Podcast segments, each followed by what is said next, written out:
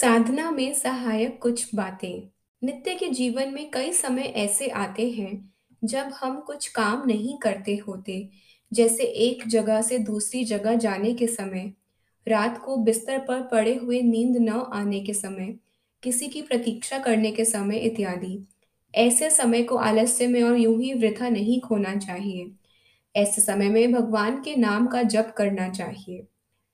वैसे तो प्रत्येक समय परमेश्वर की समीपता अनुभव करनी चाहिए, पर दिन में किसी किसी समय विशेष रूप से उनकी विद्यमानता अनुभव करनी चाहिए। ऐसा प्रतीत हो कि वह हमारे सामने विराजमान है और हमारा पथ प्रदर्शन कर रहा है। प्रभु से प्रार्थना करनी चाहिए, चाहे वह संतों और भक्तों के कहे हुए शब्दों में हो अथवा अपने शब्दों में। प्रार्थना भावमयी हो और बहुत लंबी न हो।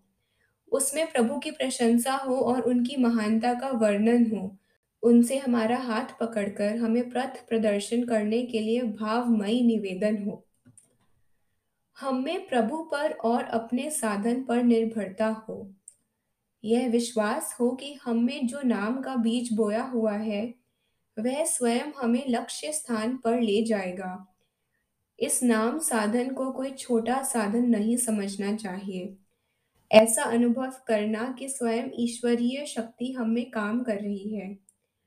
वैसे तो हर समय प्रभुमय वृत्ति होनी चाहिए, पर दिन में नियत समय पर विशेष रूप से ध्यान में बैठना चाहिए। उस समय ऐसा अनुभव करना कि ईश्वर की सत्ता का हमारी सत्ता से साम्य हो रहा है। आध्यात्मिक जगत में देश और काल बाधित नहीं होते। कठिन समय आने पर हार्दिक प्रार्थना करने से हम संतों और महात्माओं से, चाहे वे स्थूल दृष्टि से हमसे कितनी भी दूर हो, ऐसी ही सहायता प्राप्त कर सकते हैं, जैसे वे हमारे सामने बैठे हों।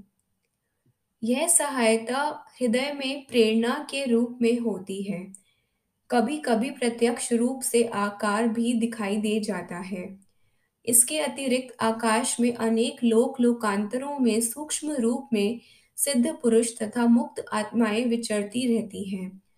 उनसे भी साधन मार्ग में उनके सत्संकल्पों द्वारा हमें सहायता पहुँचती रहती है।